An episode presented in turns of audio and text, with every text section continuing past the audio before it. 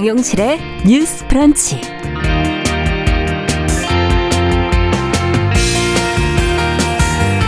안녕하십니까 정용실입니다. 수많은 사망자가 발생한 가습기 살균제 참사 우리 사회에서 공론화된 지 오늘로 10년이 됐습니다. 정부가 피해 역학조사 결과를 발표한 10년 전 오늘을 기준으로 얘기하는 건데요. 자, 매년 이맘때면은 피해자, 유족들이 희생자를 추모하고 또 아직 해결되지 않은 문제에 대해서 목소리를 내고 있지요. 어제도 해외와 전국 곳곳에서 적절한 보상, 책임자 처벌을 요구하는 1인 시위가 열렸습니다.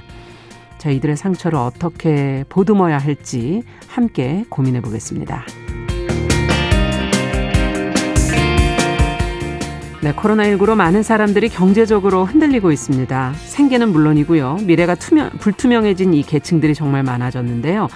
미국에서는 서비스업에 종사하던 저임금 근로자들이 코로나 상황 속에서 어려움을 겪게 되면서 전망이 더 좋은 직업군으로 이직을 하려는 움직임이 있다고 합니다.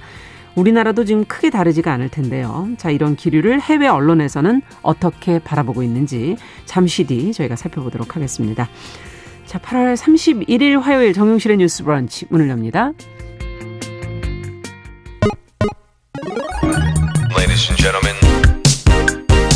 새로운 시각으로 세상을 봅니다. 정용실의 뉴스 브런치 뉴스픽.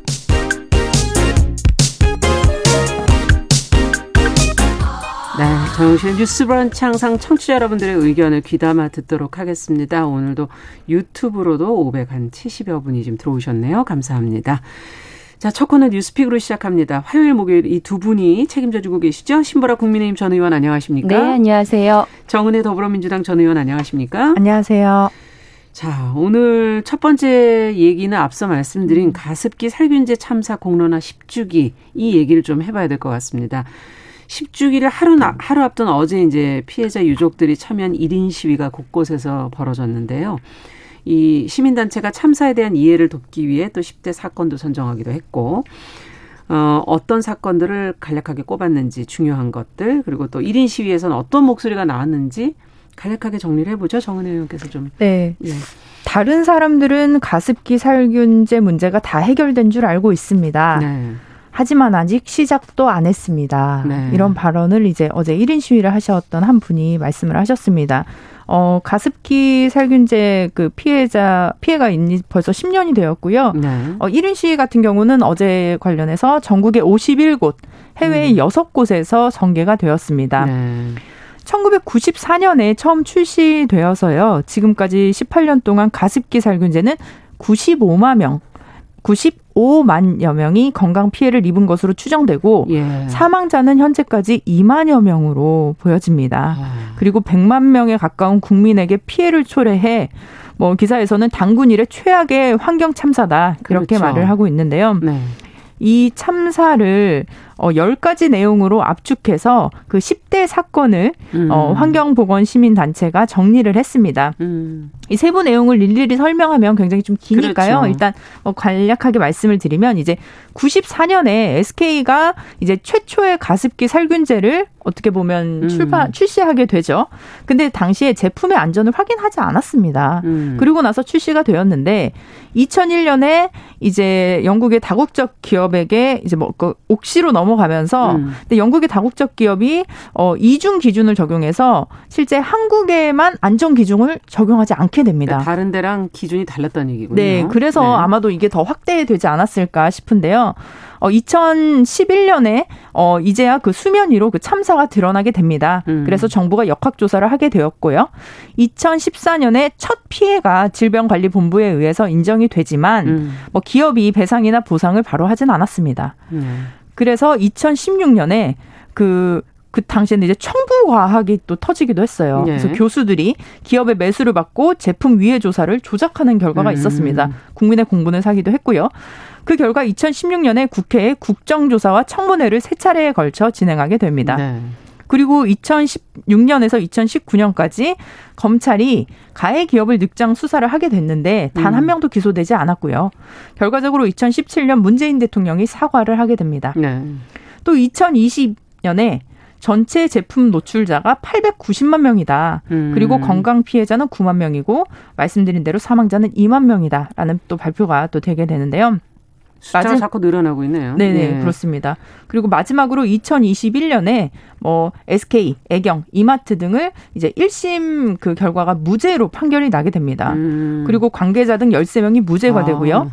그래서 이 그 국민 그 1000명을 여론조사를 한 결과 예. 응답자의 76.8%가 이 판단은 불공정한 판결이다라고 예. 되었고요. 이게 지금 현재까지의 진행 상황이고 음. 지금은 가습기 살균제 참사가 지금 10주기 이제 음. 오늘로써 또 10주기가 되고 있는데 예. 이 부분이 정말 우리가 시원하게 해결되지도 못하고 벌써 10년이나 되었나 그리고 피해자분들은 이 10년 동안 고통을 받고 살았나 하는 생각에 마음이 착잡합니다. 지금 인원만 봐도 이거는 사회적 참사 음. 수준을 넘어서는 그런 피해가 아닌가 이런 생각도 들기도 하고 어쨌든 유족들이 지금 좀 더 적극적으로 정부와 기업이 나서서 피해자의 목소리를 일단 먼저 듣기부터 해야 된다라고 지금 호소를 하고 있지 않습니까? 무엇보다 이게 시간도 길어지고 하다 보면 이 상처가 굳어지고 음. 불신이 되고 서로 간에 어, 문제가 더 커질 수 있기 때문에 이 상처를 보듬기 위한 노력부터 먼저 시작해야 되는 거 아닐까 하는 생각도 들고요. 음. 두 분은 어떻게 보십니까?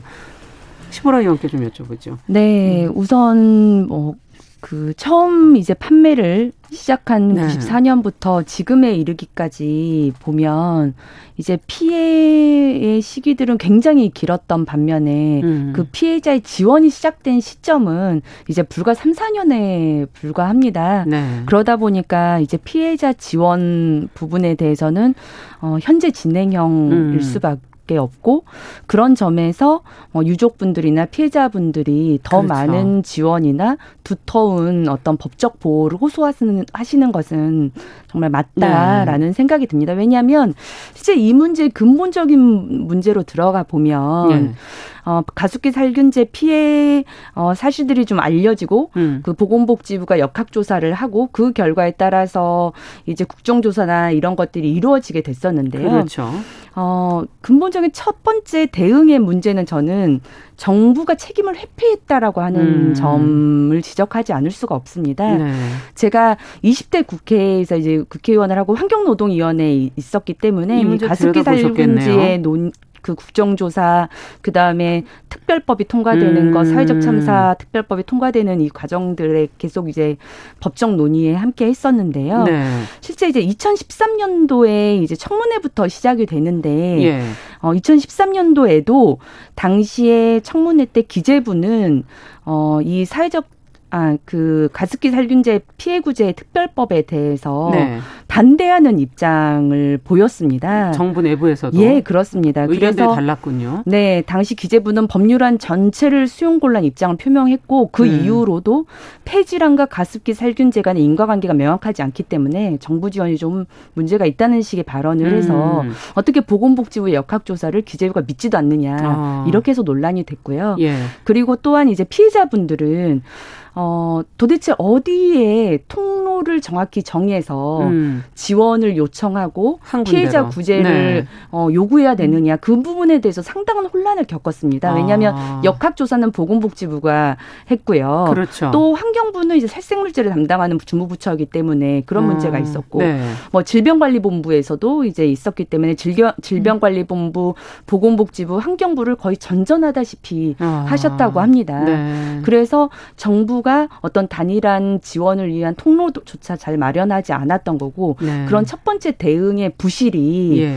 어 이게 법적 토대가 만들어지고 어 정부의 어떤 어 피해 보상을 위한 노력까지 이어지는데 상당한 시일을 걸리게 만들었다라는 아. 생각이 들고요. 네. 두 번째는 기업의 책임 회피도 가장 컸습니다. 네. 한국 기업은 배상을 하지 않아도 버티면 상황이 무마되는 걸 지속적으로 학습해 왔습니다. 학습해 왔다고 네. 생각해요. 그래서 음. 이 때문에 잘못을 인정하고 피해를 반드시 배상하겠다라는 음. 공표를 하지 않는 것이죠.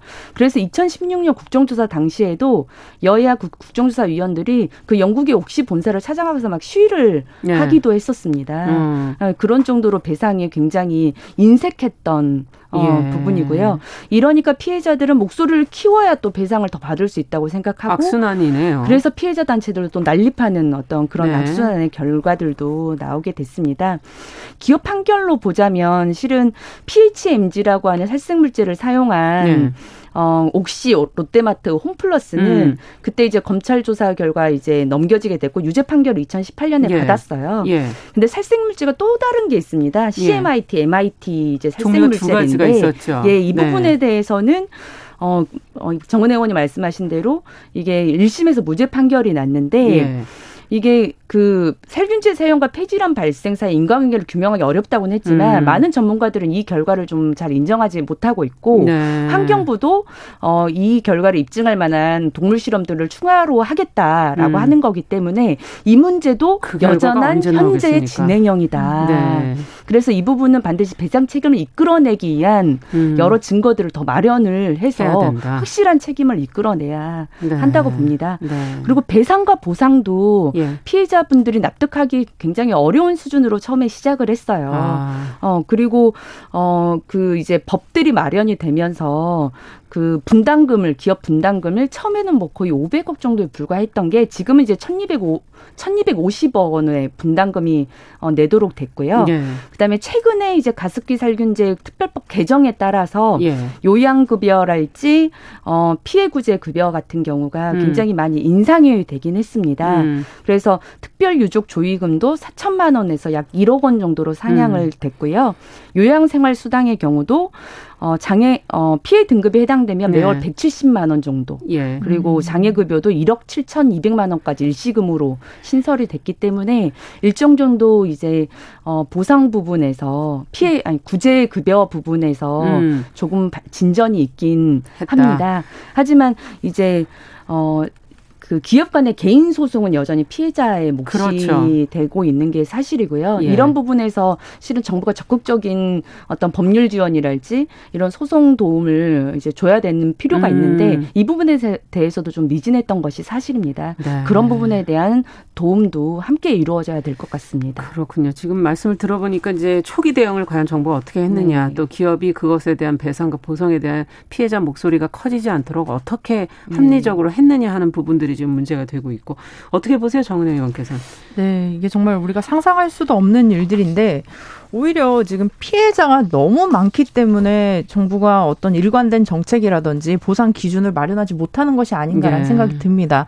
아마도 지금도 당시에 가습기 살균제를 사용하셨던 분들 중에 피해가 있으신 분도 저는 충분히 있을 거라고 생각해요. 근데 본인이 스스로 인지를 못하고 있는 거죠. 이게 내가 네. 가습기 살균제 때문인가, 뭐 감기가 그렇죠. 걸린 것인가 이렇게 생각할 수도 있는데 지금 어 2021년 8월 20일까지 피해 신고자가 7,535명입니다. 네. 근데 지금 전체 건강 피해 추산 규모가 95만 명이거든요. 예. 95만 명의 0.8%에 불과합니다. 음. 그래서 지금 그 환경보건시민센터도 좀 요구를 하는 것이 정부가 피해자를 찾으려 노력하지 않고 있다라는 음. 점을 또 지적을 하기도 합니다. 음. 그래서 누가 피해가 있는지 사실 본인도 모를 수 있는데요. 네. 그 부분을 좀 확실히 확인을 해야 할 것이고 지금 그 사례를 보면 태어난 지 50일 만에 그 가습기 살균제 때문에 폐 질환으로 숨진 분이 계십니다. 그렇죠. 이게 1995년이고요. 예. 그 동생이 이제 그 누나였죠. 누나를 위해서 1인 시위를 이번에 또 나오셨는데요. 아. 근데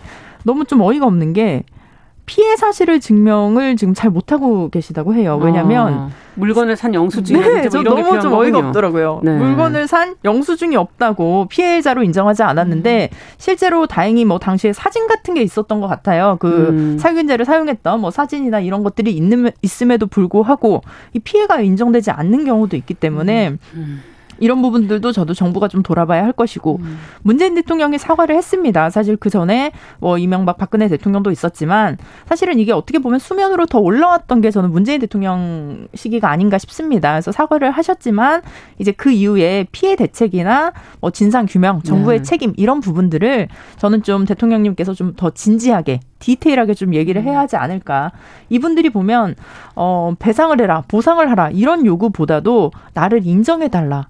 내가 피해자임을 알아달라는 그렇죠. 요구가 사실 더 강한 것 같아요. 그리고 시간이 지날수록 증명할 수 있는 방법들이 점점 줄어들기 때문에. 네, 맞습니다. 그래서 네. 실제로 2011년 같은 경우는 이게 수면 위로 드러났지만 제조사의 이름을 밝히지 않았습니다. 예. 그렇기 때문에 우리가 어떤 제품인지도 모르고 사용을 했고 음. 지금 보면 당시에 어 뭐 이게 뭐 세일하는 제품이다. 이래서 오히려 음. 더 많이 음. 이 제품을 뭐 이렇게 음. 이마트를 가가지고 막 이렇게 사재기 하신 분도 계시더라고요. 이렇게. 근데 앞으로도 사실 이렇게 사용해서는 안 될 인간에게 사용해서는 안될 물질들을 사용하지 못하게끔 하는 그런 제도도 마련이 돼야 되는 거 아닌가? 음. 이게 미국에서는 사용하지 못하게끔 되어 있었다면서요, 네, 네, 네. 제도적으로. 네, 네, 네, 그리고 일단 예. 이게 초기에 이제 가습기 살균제를 개발하면서 일단 안전 확인을 안 했다는 게 저는 그렇죠. 좀 이해가 되지 않습니다. 이게 뭐 거의 식염수 수준도 아니고 그렇죠? 화학 물질이 들어가는 측면에서의 그런 안전성 기준도 만들어야 하고요. 예. 이게 보상도 당연히 진행이 돼야 하지만 이런 부분들이 해결이 되어야지만이 어 아나운서 님께서 말씀하신 이런 음. 피해를 입은 분들이 다시는 다른 어떤 제품에 의해서 재발되지 않겠다라는 음. 생각이 듭니다. 제가 그 뭐 제품은 아니지만 과거에 우리가 이케아 사건을 아시는지 좀 모르겠는데요. 음. 그 과거에 그 서랍장이 넘어진 적이 있어요. 음. 아마 아이 엄마들은 많이 맞아요. 아는데 네. 32kg의 그 서랍장이 넘어져서 사망한 아이에게 음. 그 정부는 530억 원을 보상하라고 결과를 내린 적이 있습니다. 네. 그래서 이런 정말 우리가 생활에서 사용하는 물건들 그리고 굉장히 저는 조금 안타까웠던 것이 어떤 분은 기침이 너무 많이 나와가지고 오히려 코에 그 가습기를 더 대셨다고 해요. 야. 우리가 보통 감기 걸리면 가습기를 더 틀어놓잖아요. 네. 더 가까이 가서 그 바람에 또 폐섬유화가 일어나고 이게 우리가 사실 지금 코로나도 문제되는 것이 폐가 정말 딱딱하게 굳거나 네. 뭐 그런 부분들도 이식이 있는데 어렵고 폐는. 네, 이식도 네. 어렵고 음. 이식을 해도 음. 이식을 해도 굉장히 고통스럽다고 합니다. 그래서 그렇구나. 이런 측면을 네. 어, 좀 정부가 이번에 10주기를 어, 딱 또 맞이했으니 그 그렇죠. 그더 집중적으로 어, 이 부분을 좀 해결하는 그런 구체적인 대책들을 마련해서 네. 이분들이 그냥 이분들의 눈물 이런 걸로 끝나는 것이 음. 아니라 실질적인 법안으로 맞습니다. 정책으로 이렇게 나타나야 할 거라고 생각합니다. 네. 자, 얘기하다 보니까 너무, 어, 할 얘기가 많지만, 저희도 시간의 한계가 있으니까 음. 두 번째 뉴스로 좀 넘어가 보도록 하죠. 자, 이제 10주기를 맞아 잘 해결되기를 저희는 어, 촉구하는 의미에서 첫 번째 네. 뉴스로 다뤄봤고요. 어, 두 번째 뉴스는 지금 또래 여학생을 성추행하고 불법 촬영한 지금 남자 중학생이 촉법 소년이라 처벌을 받지 않게 음. 되면서 지금 엄벌해야 하는 거 아니냐는 피해자 어머니의 국민 청원이 올라온 상태입니다. 어, 이 내용을 음, 간략하게 청원 내용을 좀 들여다보고 저희가 촉법 소년에 대한 것을 조금 네. 어, 한 마디씩 듣고 마무리하도록 하죠. 신보라 의원께서 좀 정리해 주세요. 네, 게시판에는 뉴스에 보도된 촉법 소년 성추행 피해자 엄마입니다라는 음. 제목의 청원 글인데요. 가해 학생은 아파트 옥상 통로 계단과 지하철역 비상구에서 딸을 유사 강간하고 영상 촬영까지 했다. 딸은 영상이 유포돼 학교에 다닐 수 없게 될까 두려움에 떨었다. 네. 옆에서 아이의 상황을 몰라줬던 자신에게 너무 화가 난다. 경찰 조사에서도 혐의가 인정됐지만 가해 학생은 촉법소년이기에 처벌이 정말 미약하다. 음. 촉법소년이 과연 법의 테두리에서 보호를 받아야 하는 것이 맞냐라는 네. 내용으로 글을 올리셨, 올리셨습니다. 네. 이 글에는 30일 낮 12시 10분 현재 4,200명이 넘는 누리꾼이 동의를 했고요. 음. 어, 이 인천경찰청 여성, 여성 청소년 수사대가 지난달에 아동 청소년 성보호법 위반 혐의로 이 중학생 A군을 인천가정법원 소년부에 네. 송치를 했는데요. 어, A군은 지난 5, 5월께 인천시 그 지하상가 등지에서 인터넷 게임에서 알게 된 중학생 B양을 여러 차례 음. 성추행하고 이 장면을 휴대전화로 촬영한 혐의를 받고 있는데 네. 다만 이 A군은 그 형사 미성년자 그러니까 음. 만 14세 미만에 포함돼서 현행법상으로는 형사 책임을 물을 수 없게 됩니다. 그렇군요. 그래서 어 혐의가 인정될 경우에는 소년법상의 촉법 소년에 해당돼서 사회봉사 명령이나 소년원 음. 송치 등의 보호 처분을 할 수 있게 됩니다. 그렇군요. 촉법 소년을 악용하는 경우가 있다. 그래서 뭐 촉법 소년 연령 좀 낮춰야 된다 이런 주장도 네. 있는 거 하면은 또 가벼운 죄를 저질렀을 때 또 이 촉법 소년 제도가 너무 또 가혹한 부분도 있지 않느냐라는 또 반대 주장도 있기 때문에 두 분은 어떻게 보시는지 한 말씀씩 음. 좀 듣고 싶네요. 네, 음. 일단은 어 촉법 소년 관련해서 연령 연령을 보니까요. 미국은 그 주별로 만 7세에서 14세까지 좀 다양하게 되어 있고요. 네. 프랑스는 만 13세, 캐나다는 만 12세, 영국과 우주는 만 10세로 그 기준이 정해져 있습니다. 네. 우리는 만 14세인데 이게 굉장히 한 50년대에 만들어진 법이 법이라고 해요. 그래서 네. 좀 오래된 법이다 해서 좀 연령을 낮추자고 하는데 음. 저는 뭐 연령을 뭐 한 1, 2세 정도 낮추는 것은 뭐 나쁘지 않다고 봅니다. 근데 그럼에도 불구하고 예. 지금은 만 13세, 14세에 관한 범죄율이 좀 늘어나고 있는 상황이라고 합니다. 음. 근데 특히 또 강력 범죄들도 많이 늘어나고 있다고 해요. 좀 아. 중한 범죄들도 늘어나고 있기 때문에 이 부분을 성인과 같은 기준으로 처벌은 할 수는 없지만 예. 아직 성장 과정에 있는 그 소년기의 특성을 조금 고려해서 예. 뭔가 좀 우리 대한민국은 처벌보다도 약간 교화 이런 거에는 좀 집중을 안 하는 것 같아요. 네. 그래서 교화하고 특히 미국 같은 경우는 그 지역 사회에서까지 음. 또 학교에서 교화를 하고요. 음. 가장 중요한 건 사실 이런 학생들 같은 경우는 가정이 파괴된 경우도 굉장히 많습니다. 그러니까 원인을 또 찾아야 네. 되지 않습니까? 그걸 예. 찾아야 할 것 같고 그리고 사실 어, 이 그 성추행 사건 같은 경우는 또 다른 기준으로 봐야겠죠. 똑같은 음. 기준을 적용할 수는 없지만 그 촉법 소년에 관한 기준은 저는 좀 교화의 중심을 잡아야 할 것이고 음. 이번에 그 약간 그 이런 성범죄 같은 경우는 조금 더 다른 기준으로 적용을 해야 하지 않을까 싶습니다. 네, 어떻게 보세요, 신보라? 어, 어쨌든 촉법 소년의 모든 범죄가 사회적 공분을 사진 않고 예. 다만 반성의 기미조차 보이지 않는 모습이라던가 그렇죠. 재범을 저지르거나 그다음에 범, 범죄의 흉측성 뭐 네. 뭐 이런 이런 부분 때문에, 때문에 사회적 공분을 좀 사고 있는데 그래서 저는 어 지금 국회에서 뭐 연령 하향 논의도 있고 법무부도 음. 만 13세로 조정을 좀 적극적으로 검토하고 있다고는 합니다. 네. 그런데 이제 그게 연령을 단순히 낮추는 문제로 해결될까? 음. 저는 오히려 보호 사건과 형사 사건을 조금 더 구분하고 아. 죄질에 따라서 적용을 달리하는 것이 어떨까 하는 생각도 들더라고요. 그러네요. 그래서 최근에 네. 소년법 일부 개정 법률이 한 발의된 것도 있는데 네. 살인, 상해, 과실치사, 강간, 중간간 등의 흉악범죄의 경우에는 소년범죄를 하더라도 검찰에 의무적으로 성취하도록 해서 적정한 음. 형사처벌을 받자 이런 골자의 내용인데요. 이런 부분으로 좀 분리해서 음. 접근을 좀 하되 어 저도 이제 개성 교화의 가능성이 있는 부분에 대해서는 그렇죠. 우리가 프로그램이랄지 적극적인 지원을 통해서 네. 실질적인 청소년들의 어떤 변화 가능성에 무게를 두는 것 이렇게 좀 어, two-track으로 좀 진행이 됐으면 하는 네, 생각이 듭니다. 강력 범죄는 처벌은 하되 네. 교화에 어쨌든 네. 더 방점을 좀 찍어야 되는 네. 거 아니냐가 두 분의 공통된 의견인 것 같네요.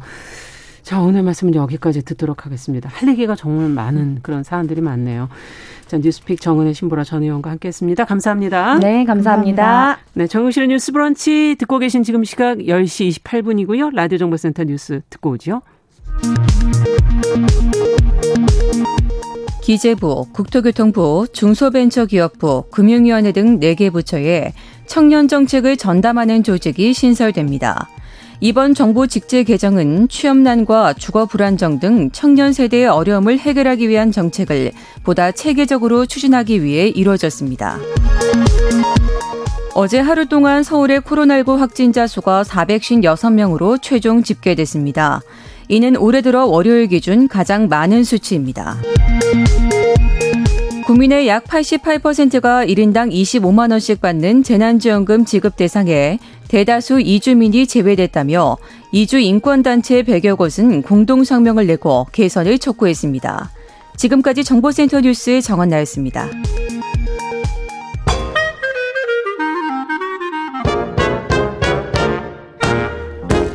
모두가 행복한 미래 정용실의 뉴스 브런치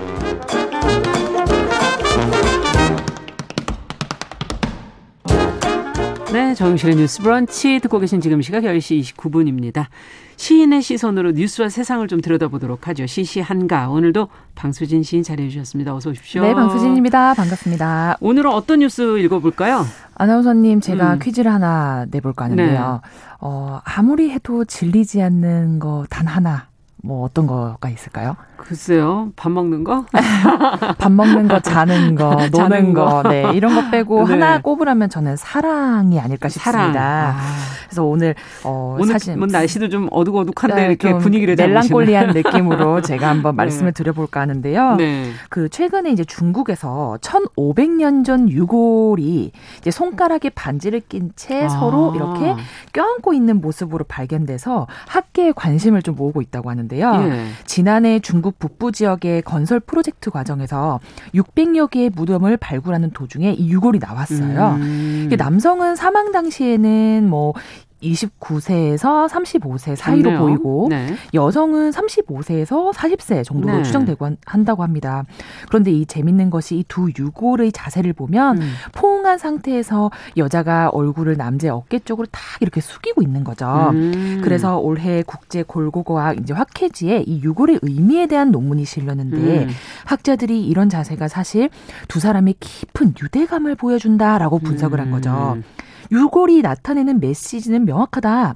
남편과 아내가 함께 묻혔는데 후세에서 영원한 사랑을 위해 서로 껴안고 있는 것이다. 이렇게 분석을 네. 한 겁니다. 예, 남성의 유골에는 사실 외상의 흔적이 있지만 여성 유골은 손상이 거의 없는데요. 음. 이를 두고 이제 학자들은 아 남자가 먼저 죽고 사망한 뒤에 여성이 목숨을 이제 따라 끄는 것이 아니냐. 네. 그러니까 사실 질병이나 뭐 전쟁으로 동시에 사망한 뒤 묻혔을 가능성도 배제는 못하지만 이 사진을 보면 어, 굉장히 그런 어, 추측이 일리가 있지 않나라는 그렇군요. 생각이 들거든요. 음. 어, 시간 되시면 여러분들도 한번 찾아서 보시면 정말 가슴이 따뜻 따뜻해지는 어, 요골 네. 사진이라고 느끼실 수 있을 것 같습니다. 아, 듣다 보니까 두 가지 생각이 들어요. 정말 사랑해서 서로 이렇게 음. 죽음을 맞이한 걸까? 아니면 예전에 뭐 순장 이런 것도 있었지 않았습니까? 자신의 의지와 상관없이 들어가 있는 건 아니었을까? 네. 제가 너무 추측이 과한가요? 네. 지금 순간 오싹했는데요. 어떻게 보세요? 사실 뭐 네. 말씀 주셨던 것처럼 자신의 의지와는 어. 상관없이 희생을 당했다고 해도 사실 이 낭만주의자인 시인으로서는 음. 아, 그러지 않음을 저는 좀 빌고 있거든요. 아, 전 너무 현실주의거든요. 제가 좀 너무 네. 로맨티스트인지는 모르겠지만 예. 아 그래도 남자 뒤를 여자가 좀 다른 거라고 저는 해석을 하고 싶고 음. 물론 그 시대적 상황에서 그런 뭐 법이 있었거나 했을 가능성도 배제할 수 있지만 음. 유골의 느낌이 보여주지 않습니까? 사실상 아. 그 둘은 굉장히 사랑으로 묶여져 있다라는 네. 느낌을 받기 때문에 저는 그런 생각은 사실상 좀 해보고 싶지 않네요. 그럼 어떤 사랑이길래 정말 얼마나 사랑하면은 이런 게 가능할까요? 저도 기사를 음. 읽으면서 곰곰이 생각을 해봤습니다. 뭐 죽음을 뛰어넘는 아니면 뭐 죽음 그 이상까지 함께하는 이러한 욕망이 과연 사랑일까? 예. 아니면 대체 사랑이 무엇이길래 이, 이런 것이 가능할까라는 그렇죠. 생각을 해봤는데요. 어, 사실 이렇게 궁금증이 일어날 때는 음. 무엇보다 우리보다 먼저 산 네. 사람의 어떤 어, 네. 말씀을 네. 또 들어보는 것도 큰 어, 그렇죠. 어, 좋아요. 네. 그래서 제가 사랑에 관한 몇 가지 명언을 좀 찾아봤어요. 아. 그래서 저 여러분들도 같이 저와 함께 명언을 고씹으면서 예. 이 실마리를 가지 좀 풀어봤으면 좋겠어요. 음. 우선 이제 가지 않은 길이라는 작품으로 유명한 로버트 프로스트 네. 어, 이 작가는 사랑은 거부할 수 없이 열망하게 되는 거부할 수 없는 열망이다. 아 이런 아주 거부할 심, 수 없다는 걸 두 번이나 두 번이나 말할 만큼 굉장히 네. 어, 음. 심오한 말을 남겼고요. 네. 뭐 사느냐 죽느냐 이걸로 굉장히 알려진 윌리엄 세익스피어는 네. 심지어 사랑은 그저 미친 짓이에요. 이런 아. 말을 했다라고 해요. 마음대로 안 된다는 건 마음대로 안, 되, 안 된다는 거죠. 네. 그리고 뭐 우리 마리아 릴케 잘 알고 있는 시인. 시인 도 어, 한 사람이며 그 모든 일은 사실 이 사랑을 위한 준비일 뿐이다. 그러니까 모든 것이 사랑이 모든 일이, 네, 모든 일이 사랑을 위한 준비일 뿐이다. 이야. 그러니까 사실 사랑이라는 것은 이 다른 사람을 사랑하는 것 그리고 음. 이것은 모든 일 중 가장 어려운 일이고 음. 그리고 그 궁극적인 최후의 시험이자 증명성으로 증명하면서도 이해할 수 없는 영역이며 또 미친 짓과 같다. 아. 사실 이것들이 이 명언이 주는 종합적인 분석이라고 봐야 될 것 같아요. 결국 사랑이라는 것은 미친 짓이다. 음. 이렇게 어, 좀 그렇죠. 해석해 볼 수 있지 않을까 싶습니다. 네. 한동안은 저희가 뭐 사랑 얘기에 그렇게 많은 분들이 에너지를 쏟으셨던 것 같은데 요즘에는 좀 쏘... 사랑도 많이 식은 게 아닌가 하는 생각이 들기도 하고 영원히 사랑하자 이런 약속도 예전처럼 안 하게 되는 것 같은데 그래도 영원한 사랑은 아무래도 부모와 자식의 사랑 아, 맞습니다. 이것도 아닌가요? 제가 너무 과 이것도 아닌가요? 저도 사실 예. 그 부분에 대해서는 굉장히 좀 동감을 예. 하는 편입니다. 네. 사랑만큼 음. 사람들의 가치관과 판단이 음. 나뉘는 게 있을까 싶어요. 정말 음. 모든 사람마다 그 정의가 다르고 부모 자식 간의 사랑, 형제 간의 사랑, 기준도 친, 다르고 친구 간의 사랑, 연인 간의 맞아요. 사랑, 뭐 신과 인간 간의 사랑 사실 뭐 음. 말하자면 너무 많잖아요. 네. 그런데 사실상 뭐 죽음을 갈라놓는 뭐 평생 네. 함께 할 거 이런 얘기를 하지만 연인 간의 사랑만큼 사실상 한없이 무거우면서도 음. 한없이 가벼운 것이 있을까 그렇죠. 싶어요. 네. 왜냐하면 말씀 주셨던 것처럼 부모 자식 간의 사랑은 음. 사실상 뗄래야 뗄 수 없다라고 음. 말을 하잖아요. 하지만 연인 간의 사랑은 사실 숱하게 헤어짐과 만남을 음. 반복하기 때문에 그렇죠. 제가 이제 이 질문을 받으니까 재밌는 소설 하나가 생각이 났습니다. 예. 그 김금희 작가의 너무 한낮의 연애라는 소설인데요. 네. 이런 부분에 참 정말 재밌는 부분이 나와요. 음. 그 독백인데 예. 나 선배 사랑하는데 어느 날 양이가 평소처럼 맥도날드에 앉아서 피시버거를 먹으면서 음. 마치 까먹었던 기억이 떠오르는 것처럼 무심한 말투로 이 상대방인 필용에게 사랑을 음. 고백합니다. 음. 어, 예상하지 못했던 양이의 고백이었기 때문에 필용이 놀라움과 즐거움을 느낄 틈도 없이 양이는 딱 이런 말을 덧붙여. 그래서 사랑하면 어떻게 되는데? 라는 질문을 필용이 던졌죠. 그랬더니 음. 이런 부연 설명을 합니다.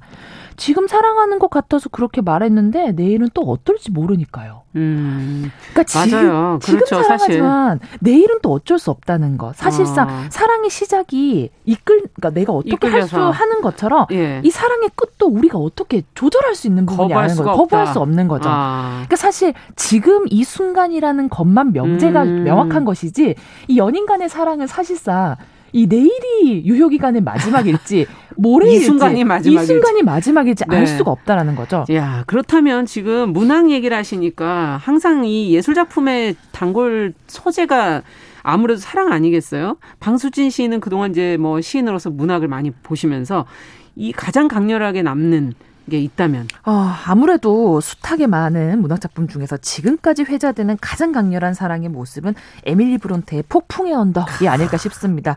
뭐 영화로도 뭐 됐고 네. 아주 유명한 작품인데요. 브론테의 처음이자 마지막 작품이죠. 맞습니다. 예, 유일한 작품. 유일한 작품인데 네. 이 주인공이 히스클리프와 이제 캐서린의 정말 생과 사를 넘나드는 이 집착과 미련과 사랑과 애증 이 모든 아. 것이 나타나 있는데 이 부분에 이렇게 나오죠.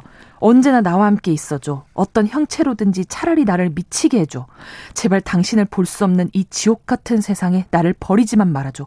아, 견딜 수가 없어. 내 생명인 당신 없이는 못 산단 말이야. 내 영혼인 당신 없이는 난 살 수 없단 말이야. 자, 이런 이런 말을 할 수가 이런 있을까? 정규가 나온다라는 게 저는 정말 그러니까요. 네, 정말 이게 가장 강렬한 어떤 사랑의 대사가 아닐까 네. 싶습니다. 네. 갑자기 이걸 듣고 있는 상대자가 된다면 어, 왠지 부담스러울 것 아, 같기도 저도 이게 약간 미저리 같은 그런 느낌도 들으면서 저도 좀 약간 오싹했는데요. 어쨌든 어, 오늘 소개한 뉴스 속의 연인처럼 음. 뭔가 사랑이라는 건 우리가 거부할 수 없는 무엇인가가 있다. 이거는 정말 느껴지는 것 같고. 네. 하지만 시대가 너무 많이 변하지 않았습니까? 맞습니다. 네, 지금 이 시대의 사랑도 좀 얘기를 해야 되죠. 맞습니다. 맞습니다. 어떤 뭐, 모습입니까 지금? 사실 사랑은 시대를 변하면서 사실 조금과 그 의미와 결을 달리하고 있는데요. 네. 뭐 고대 그리스에서는 뭐 에로스, 뭐 육체적인 사랑에서 진리로 이른다. 음. 뭐 그리스도의 사랑은 뭐 아가페적 이유에 대한 음. 사랑이다 하지만 요즘 말씀 주셨던 것처럼 요즘 세대는 사실 이 맹목적이고 희생적인 사랑에 끼어들기에는 너무 이미 복잡한 양상을 띠고 있다고 저는 생각을 해요. 예. 그래서 뭐 하지만 예. 뭐 아무리 아름다운 금수강산이라 해도 이미 없으면 정막강산이라는 말이 있듯이 사실 인간이 사랑함으로써 비로소 아름다움과 보람을 느끼고 맞아요. 낙이 있는 것이 아닐까 합니다.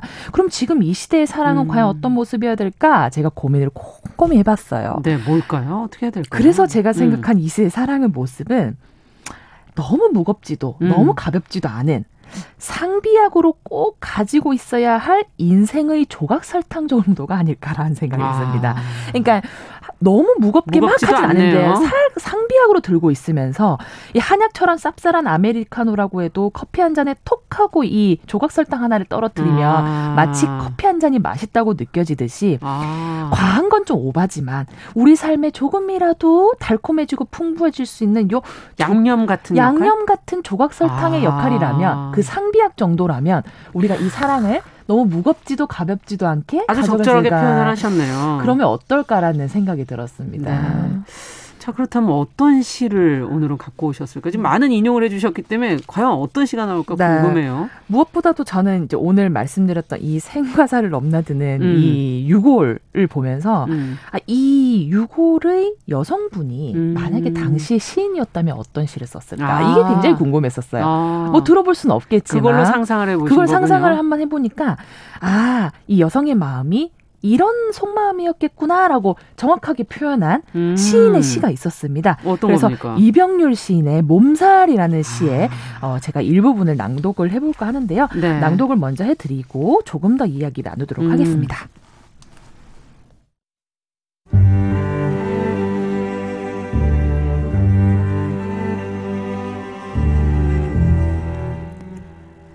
이병률 몸살 어쩌면 이토록 한 사람 생각으로 이 밤이 이다지 팽팽할 수 있느냐. 저리도 곡선으로 때를 지어 할 말이 많은 것은 우리가 어쩔 수 없는 곳으로 이끌리더라도 어쩔 수 없음을 알게 되는 것이냐.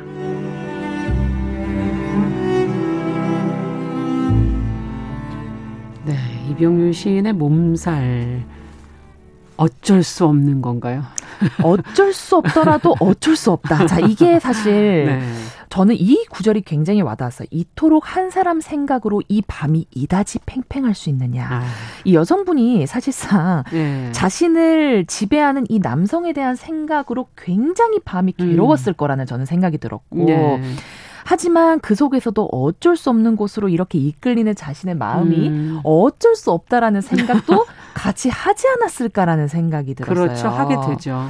네. 사실 사랑을 몸살에도 사실 숱하게 비유를 많이 하시는데요. 음. 그것처럼 한 번 걸리게 되면 피할 수 없기 때문에 음. 반드시 한 번쯤은 겪어내야만 하는 것이 또 이 사랑이자 음. 몸살이 아니겠는가라는 아, 생각이 아, 그렇죠. 들었습니다. 네. 뭐 그 헤르만 헤스의 시타르타에 나오는 구절처럼 예. 이 사랑은 사실 원하면 얻을 수는 있지만 결코 한 번 생겨난 사랑의 마음은 누군가 없애려고 노력한다고 혹은 아. 뺏으려고 애쓴다 해도 절대 강탈할 수는 없는 것이다. 아. 이런 문장이 나오는데 저는 이 부분이 굉장히 큰 의미를 가지고 있다고 그러네요. 생각합니다. 한번 생겨난 이 사랑의 마음은 누가 얻으려면 얻을 수 있겠지만 누군가의 마음을 내가 억지로 뺏거나 내가 만들. 뺏길 수는 없는 것이다. 그렇죠. 그래서 저는 이 지점이 사실 음. 굉장히 중요한 어, 지점이 아닐까 싶고 여러분들은 혹시 이러한 사랑의 음. 몸살을 지금 앓고 계신지 그래서 음. 이 몸살 중에서도 굉장히 아름다운 이 몸살을 음. 여러분들도 한 번쯤은 좀 겪어보셨으면 아, 좋겠다라는 그러네요. 생각을 한번 해봅니다. 네. 이주윤님께서 뜨겁지도 미적지근도 음. 안한 온기에 지속적 불씨가 이상적이지 않느냐. 어, 그게 아마도 제가 말씀드린 그 조각설탕 같은 네, 네 얘기가 지적을 싶습니다. 해주신 것 같고 나이가 좀 있으신 분이 아닐까 하는 생각도 네, 통찰력이 네. 해보게 되네요. 자 오늘 방수진 시인과 함께 시시한간 영화는 사랑의 가능성 시대에 따라 변하는 사랑의 모습 같이 이야기 나눠봤습니다. 말씀 잘 들었습니다. 네 감사합니다.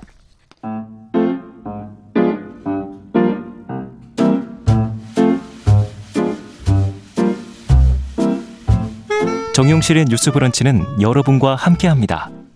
샵 9730은 짧은 문자 50원, 긴 문자 100원으로 모바일 콩과 유튜브는 무료로 참여하실 수 있습니다.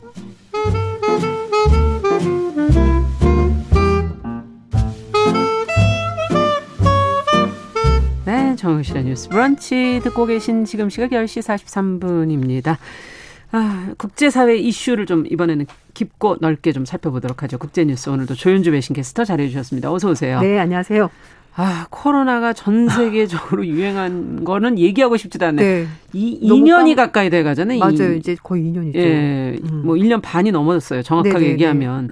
식당들도 뭐 네. 시간 제한이 있어서 제대로 뭐 영업도 못 영업 못 하고 네. 각국 어떨 때는 봉쇄 조치도 해 가지고 나다니기도 힘들고 네. 또 국내외 국외 여행은 아예 뭐 생각도 많이 못 하시고 그렇죠. 여행사는 많이 문을 닫기도 네네. 하고 인력도 줄였고 지금 뭐 운동하는 스포츠 센터도 많이 또 네. 일자리가 지금 이 코로나와 더불어서 네. 많은 사람들이 자신의 일자리를 잃었어요. 사실. 맞습니다.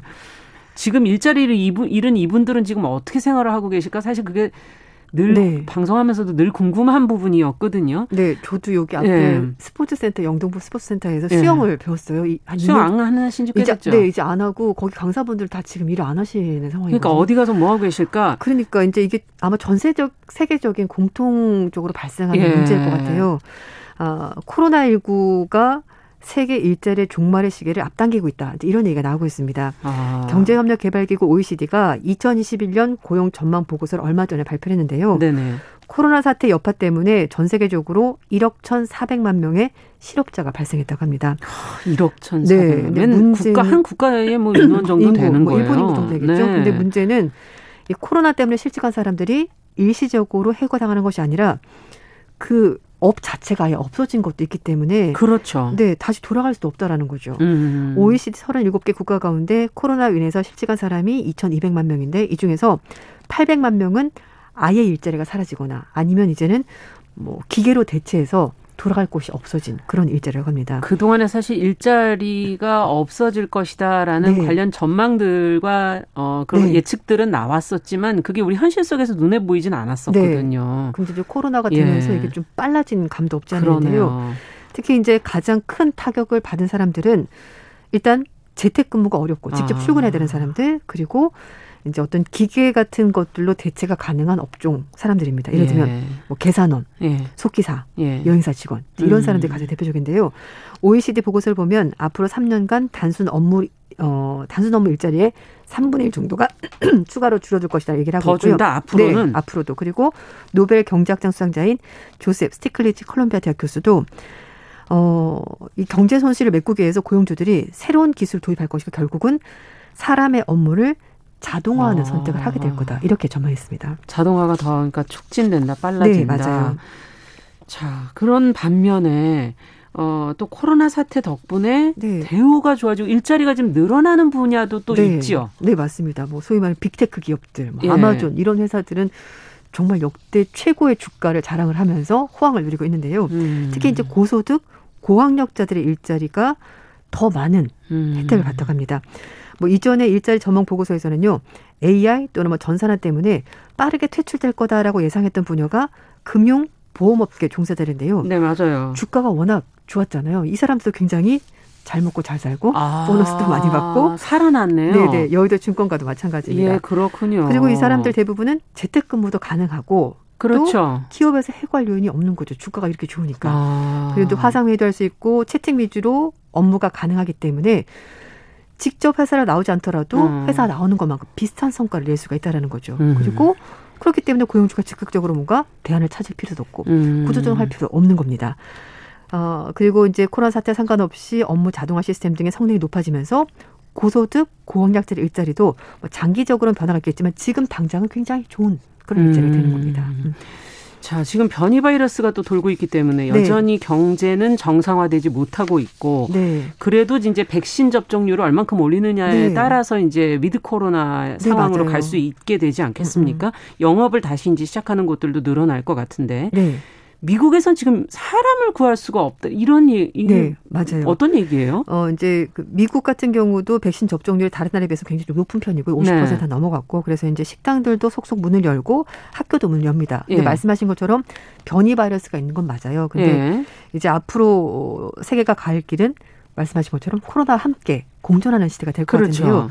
그래서 미국 노동부가 6월 달에 구인 이직 보고서를 발표했는데 6월 달에 구인 건수가 1,010만 건 기록했다고 합니다. 예. 5월 달에 920만 건을 훌쩍 뛰어넘는 역대 최다라고 하는데요. 그러니까 계속 사람 필요하다 지금 네, 이 소리잖아요. 맞아요. 그리고 초기에 그 감염이 어, 나왔었던 사업체들이 이제 다시 아. 문을 열고 고용을 하면서 사람이 필요해진 겁니다. 음. 그리고 업종별로 보면은요, 레저, 접객업, 그러니까 뭐 식당이나 음. 뭐 이런 호텔 이런 것 같은데 구인 건수가 160만 건으로 음. 가장 많고요. 그 다음이 의료, 사회복지업 여기서 150만 건의 음. 구인 건수가 나오고 있다고 합니다.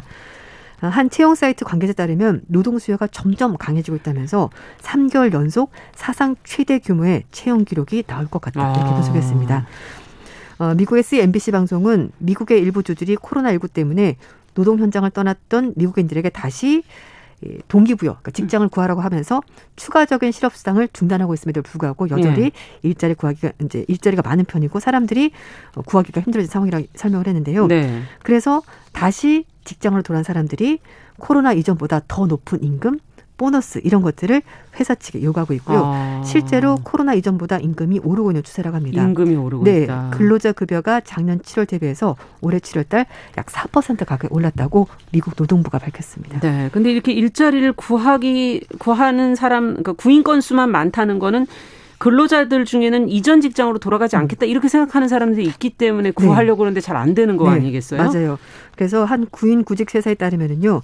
접객업에서 일하는 근로자 40%가 자신들이 했던 호텔, 실당, 식당, 술집 이런 데로 안 돌아가겠다. 난 가기 싫다. 이렇게 대답했다고 합니다. 그래서 어. 최근에는 어, 식당 종업원이라든지 아니면 뭐 간단하게 선반에 이제 물건 채워 넣는 곳, 햄버거 가게 일할 사람 네. 이런 사람들 찾는 게 쉽지가 않다고 합니다.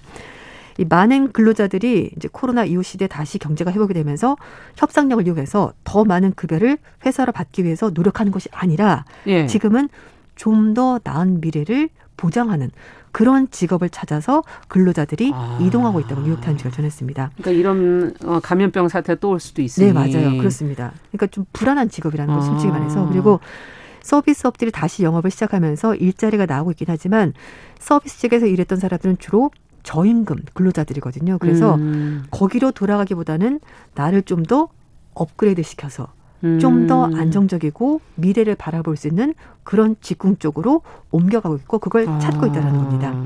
그래서 이제 여기 예로 한, 나온 사람이 있는데요. 어, 영화관 군내 매점에서 일하는 마크레이라는 사람이 있는데 이 사람이 코로나19 때문에 이제 봉쇄 조치가 취해졌고 예. 영화관이 문을 닫으면서 일자리 잃었어요. 예. 근데 레이는 자신이 일했던 비슷한 직종의 저임금 일자리를 찾지 않고 다른 길을 선택했습니다.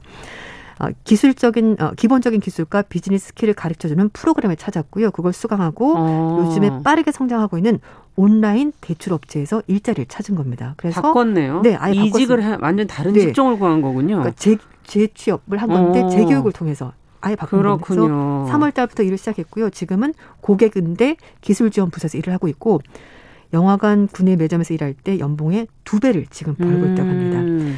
어, 올해 25살이라고 하는데요. 코로나19 대유행 덕분에 이상하게 자신은 새로운 기회를 발견하게 됐고 음. 이 새롭게 시작한 일이 자신에게 커다란 디딤돌이 됐다 이렇게 말했습니다. 자신의 직업에 대해서 한번 다시 근본적으로 생각해 네. 내가 이걸로 영원히 살 거냐 맞아요. 하는 그런 근본적인 생각이 있었고 네네. 어쨌든 조금 더 공부를 하든 뭐 노력을 하든 해서 네. 다른 직종을 옮겨보자 네네. 더 나은 미래를 보장할 수 있는 것으로 가자 이런 얘기군요. 네 맞습니다. 그래서 예전에는 뭐 구인 어, 광고를 보면 뭐 4년제 대졸 뭐 그렇죠. 승진 가능 이런 말들을 말하는 요즘은 트레이닝 그러니까 어떤 분야에 대해서 좀 전문적인 지식을 가지고 배우면서 일할 수 있는 사람 이런 사람들을 원한다는 겁니다. 아. 그래서 그 미국의 비영리 직업 소개 기관이라고 말씀드렸거든요. 예, 예. 구인하고 이제 구직하고 같이 연결시켜 주는 그런 조직인데요. 예. 뭐 Year Up, Per Scholas, 그다음에 NPower 같은 비영리 단체들이 음, 있다고 음. 해요. 그래서 여기서 뭘 하냐면 자신이 취직하고 싶어하는 분야에 대한 전문적인 교육도 시켜주고요.